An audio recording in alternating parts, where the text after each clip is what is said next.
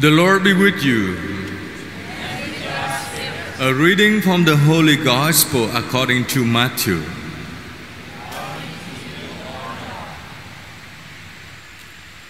When the Pharisees heard that Jesus had silenced the Sadducees, they gathered together, and one of them, a, a scholar of law, tested him by asking, Teacher, which commandment in the law is the greatest?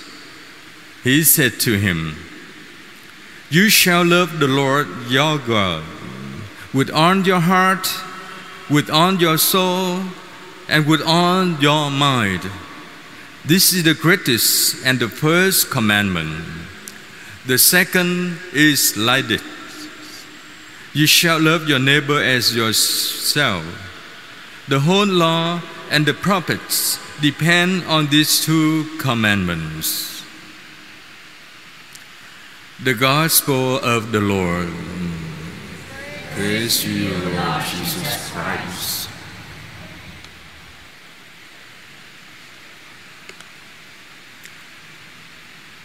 My dear brothers and sisters,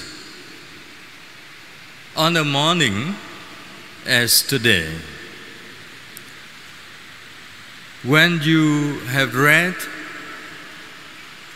and heard many pictures and stories of those who had to climb up on the rooftop of their house to call for help, to call for food, to call for rescue and dying relief. I cannot help but think of the two verbs that come together as a pair that taken out of the readings today. First, rescue. Second, relief. A pair of verbs that if we go deep into the meaning and the situation and the message of where we live and what we heard, that would be some light, some advices for us to live the next week or so. So let us go back to the first reading. The first reading speaks of a time that people live on a journey. Not journey out of their homeland, but Exodus is the beginning of Um, a, a, a trip, of a journey to a destination that had been promised to them or had been planned before. So on the journey, because of their safety, it draws some hatred, jealousy, comparison. Why did you have this? Why I don't? Why could you do that? Why I couldn't? The question of human family on the Exodus journey sounds similar to the question we still have today in our lives. Making comparison between our work and the work of others. Getting some jealous because of what we have and what we don't comparing to others. Disliking some people just because they can have more material to show off than us. It's a real uh, elements of our life. It happened in the past, at the very beginning of human family.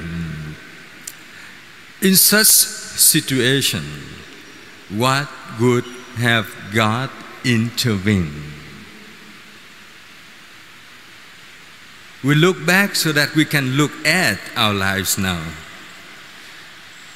God said to the people, You must love them, especially those who uh, the, the text called alien, alien, I'm sorry, alien, those who are expat, those who had to leave uh, their homeland, their certain place, people on displacement, people on the move, people go search for the security of their life or the food for their surviving. Those are neglected people. You have to look for them and love them. Don't just love your friends. Don't just love your family. Don't just love those who share the joy with you on the journey with good food and milk and honey. Thus said the Lord, not mine. So go look for those who really need to be rescued. Relieve them from their situation. That is the command. And such pair of verbs also is the deep message that Jesus respond to the Pharisees. The Pharisees in the Gospel of Matthew today proclaim to you chapter 22 verses 34 to 40 saying that in the heart of the Pharisees there was no love because they planned to trap Jesus. They knew he could silence the Sadducees, another group. Now they also want to come and test Jesus if they could win. So, in the deep of their heart, in their gut, there is no human being. It's just going to destroy others.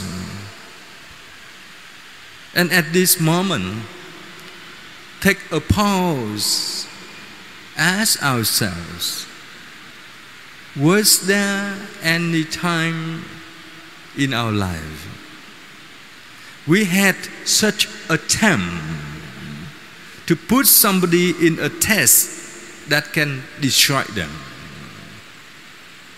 If not destroy their life, it could have been destroy their faith. Ask ourselves if we had done that, don't ever do it again. Because the bad spirit cannot win the good spirit. The Pharisees, with bad energy and spirit, confront Jesus. They had thought he would be silenced, but read through the lies. Who were silenced? The Pharisees. Because Jesus did not make any comparison in the set of laws. Jesus here at this moment on this day did not say that you go home and do it. Jesus just tell them the truth. The set of laws, regulations, agreement, policy, anything you would name it. The whole set of the guidelines or uh, anything that people would want to subscribe is the protection of our human harmony. It cannot be the sentence of human life. Because if law does not appraise human being, that is not the law. There are many set of laws on human and on the earth in any political regime or country's state. But this human law cannot contradict to the divine law. The divine law is everybody is equal and granted the same opportunity to live, to love, and to be happy. Therefore, Jesus said, It's very simple. It's very simple. First, love God.